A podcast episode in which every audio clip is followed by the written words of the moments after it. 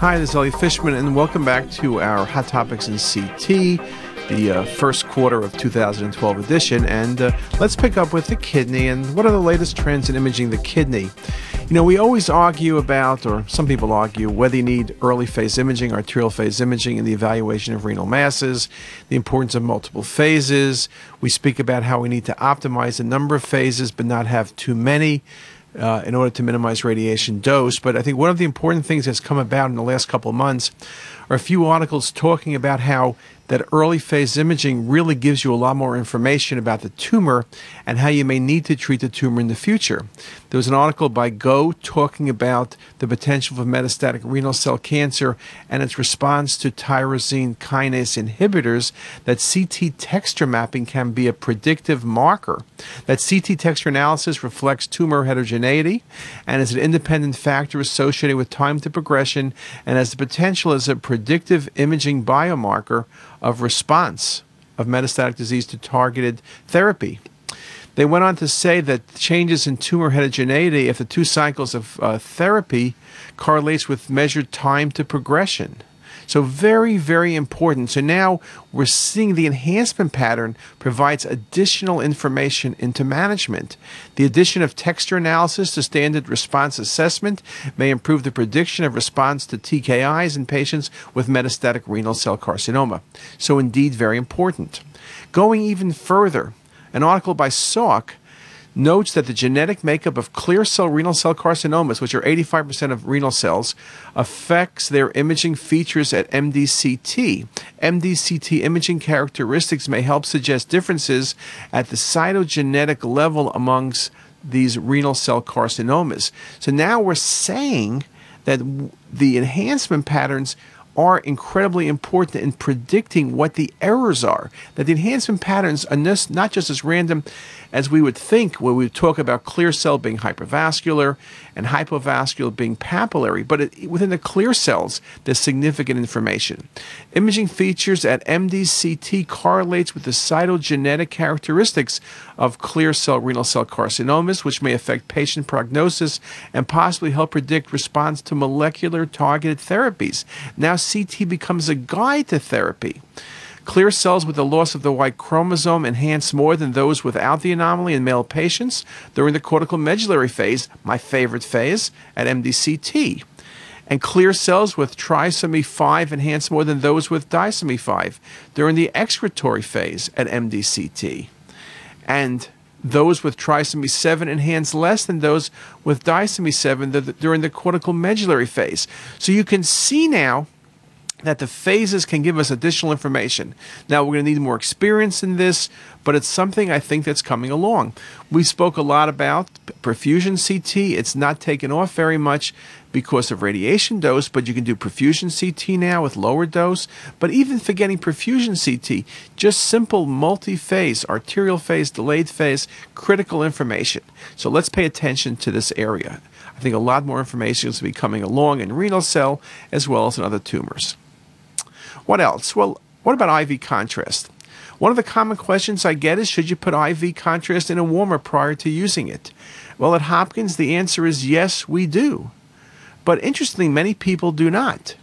And the question is, why not? Well, it actually becomes a JCAHO thing because what JCAHO requires is once you use a warmer, you need to have record keeping. In the old days, also, the vendors would give you a free warmer. Now you have to buy it, but the cost is not that much and it lasts forever. But record keeping, record keeping means the temperature. And what if you have an outpatient center and you only, you know, are there five days a week? You need to keep a log and monitor the warmer for correct temperature daily. But of course, you should be able to do that remotely. You should have sensors that can do that. Uh, your refrigerator, many parts of the hospital, it's all monitored. So a warmer should be no different. The other thing is when you put contrast within the um, the warmer, you need to label it. Now, at CTisus Ask the Fish, this question came up, and I spoke to the people at Joint Commission, and they told me what they want you to do is when you put contrast in the warmer, to label it with the expiration date, not the date you put it in the warmer. And everyone's been cited for putting the date when you put it in the warmer. So the way you have to think about it, and I made this point to Joint Commission, and they agreed, is think about it like milk when milk spoils. It doesn't say when you buy it, it says when it spoils. So put the label on it. That's all you really need to do. Now, in saying that, why? Why do you use a warmer?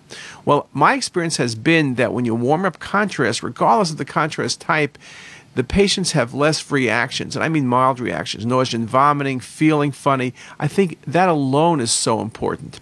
But there was an article recently published by Davenport that warming does not appear to affect adverse events for intravenous contrast, 300 concentration, uh, injecting under 6 cc's, but is associated with significant reduction in extravasation and overall adverse events for more viscous, higher concentration in their study, discontinuation of extrinsic warming did not appear to affect adverse events for the low density contrast, but was associated with a tripling of extravasation and overall adverse events for the more viscous, higher density contrast. Well, all of us, we use Omni 350, we use Visi 320, so it's higher concentrations. So you're going to triple your extravasations, triple the complications. You got to be kidding me. That means I could decrease it by a, you know, by more than two thirds just by putting it in a warmer, there's no, it's a no brainer. Just put it in the warmer. So again, you need to monitor the warmer, but it's the way to go. And that's what we do at Hopkins. What else?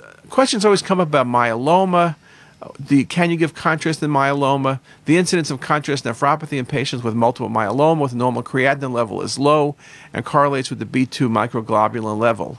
The administration of contrast in this patient population is safe, but should be based on the potential benefits of the exam and the expected low risk of developing CIN. So the answer is hydrate the patient, no problem giving them uh, a contrast if they have myeloma. In patients with myeloma, renal failure is the second most common cause of death after infection.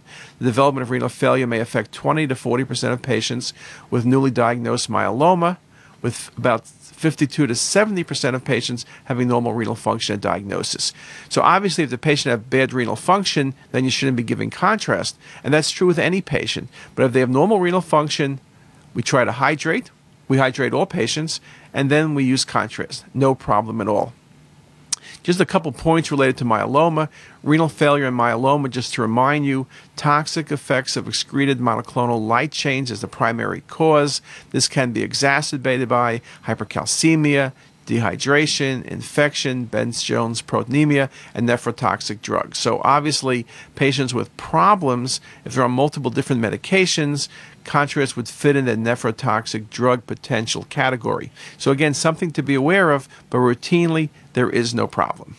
Okay, what else did I see this last quarter? Small bowel imaging, what's new?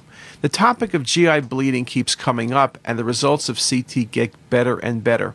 Article by Marty CT angiography performed in the emergency setting in patients with acute lower intestinal bleeding is feasible and correctly depicts the presence and location of active or recent hemorrhage as well as the potential cause in the majority of cases. And when I say the majority, in their study, 46 of 47, 98% CT angio depicted or helped exclude active or recent bleeding. So 98%. They also comment that CTA correctly helped identify the cause of bleeding in 93% of these cases, in whom a source of hemorrhage was ultimately established.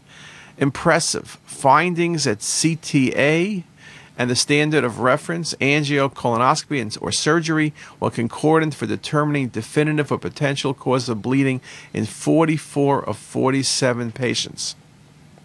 So the authors then make the point rather than restricting it to cases where colonoscopy fails initially, in the majority of cases, we propose CTA as the first step in the diagnostic evaluation of patients with substantial bleeding for confirmation of active or recent hemorrhage and correct identification of the site and cause of bleeding. So, again, very, very important. Now, just to make the point, in their article, they did three phases. The reason they do non contrast, we haven't for dose considerations, but the issue is that you look for something bright in bowel, and you want to be careful that what's bright was not some retained material within the colon. My feeling is arterial venous phase, if it's really a bleed, it changes appearance, so it's not that much of an issue. But again, uh, it's something to consider, maybe a low dose non contrast scan. And again, uh, here's the comments prevent confusion of high density material and high density material is considered something 60 Hounsfield units or greater. So something to think about. Okay? But again, CTA for GI bleeding is the way to go. What else? Pulmonary embolism. There's always something new on PE, and one topic that often comes up and probably comes up in every hospital, if your hospital is like ours, and that's in the pregnant patient. Now, in the pregnant patient, PE is very common. Incidence 10.6 per 100,000. Risk is highest in the postpartum period. The prevalence of PE in pregnant patients presenting with clinical symptoms is in the 3 to 6% range. And we also know that CT is a challenge in the pregnant patient. It's hard to get a perfect study due to physiologic changes, including cardiac output and, blood volume, that result in decreased opacification. And we've spoken about that. Leung, in this statement article from the American Thoracic Society, uh, this clinical practice guidelines in the suspected PE in pregnant patients, makes several comments. One, PE is the leading cause of maternal mortality in the developed world along with appropriate prophylaxis and therapy, prevention of deaths from PE in pregnancy requires a high index of clinical suspicion, followed by a timely and accurate diagnostic approach. Now, the authors do make the point that CT has a higher dose than VQ scans, or obviously chest x rays. And so, in their recommendation, which was somewhat argumentative even amongst themselves, they had seven recommendations. In pregnant patients with suspected PE, we suggest that D dimers not be used to exclude PE. Now, you also can see at each statement, they kind of commented weak recommendation, very low quality evidence. So, again, a lot of the recommendations here are based on minimal fact. In pregnant patients with suspected PE, we recommend the chest x ray as the first radiation associated procedure in imaging workup. Well, in case you have pneumonia, but again, typically you're going to be going on to another study. In pregnant patients with suspected P in a normal chest x ray, we recommend VQ scanning as the next imaging step rather than CTA.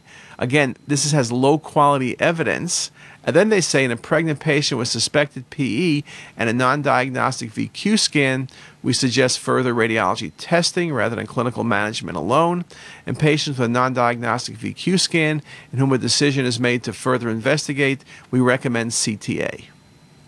Okay, so now you're delaying things. In a pregnant patient with suspected PE and an abnormal chest x ray, we recommend going straight to CT rather than uh, VQ scan. Again, uh, uh, quality of evidence is somewhat limited.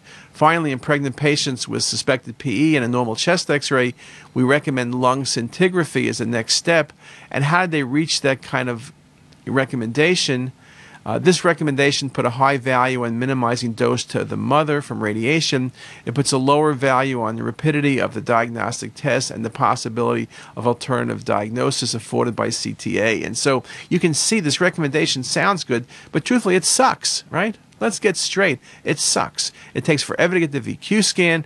It's probably not going to be helpful, and you don't eliminate any of the other possibilities that CT shows so well.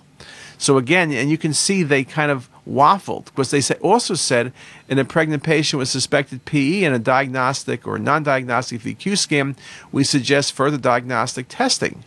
That CT is very good. Uh, but again, why why they do it this way? Well, this recommendation puts a high value on diagnostic certainty given the potential morbid consequences of PE if is undiagnosed uh, due to a non-diagnostic VQ scan. But now think about what you're doing is you're doing a chest X-ray, a VQ scan. And then when that doesn't work, then you do a CT. It's stretching it out forever. So again, um, our recommendation, and most people go straight to CT. I heard uh, Rick Wegg give a talk. Again, go straight to CT, minimize the dose, uh, but again, becomes very important. It's the right thing to do. So, anyway, I've given you two sets of uh, weeks of uh, hot topics, and we'll come back a little bit later next quarter with some other things I've read. There's a bunch of neat things going on now. So, in terms of learning, I saw this great quote from Gandhi Live as if you were to die tomorrow, learn as if you were to live forever. So, hopefully, all of us are going to live forever. So, start reading, start listening to our lectures, start coming to our courses, start looking at CT as us. And with that, have a great day.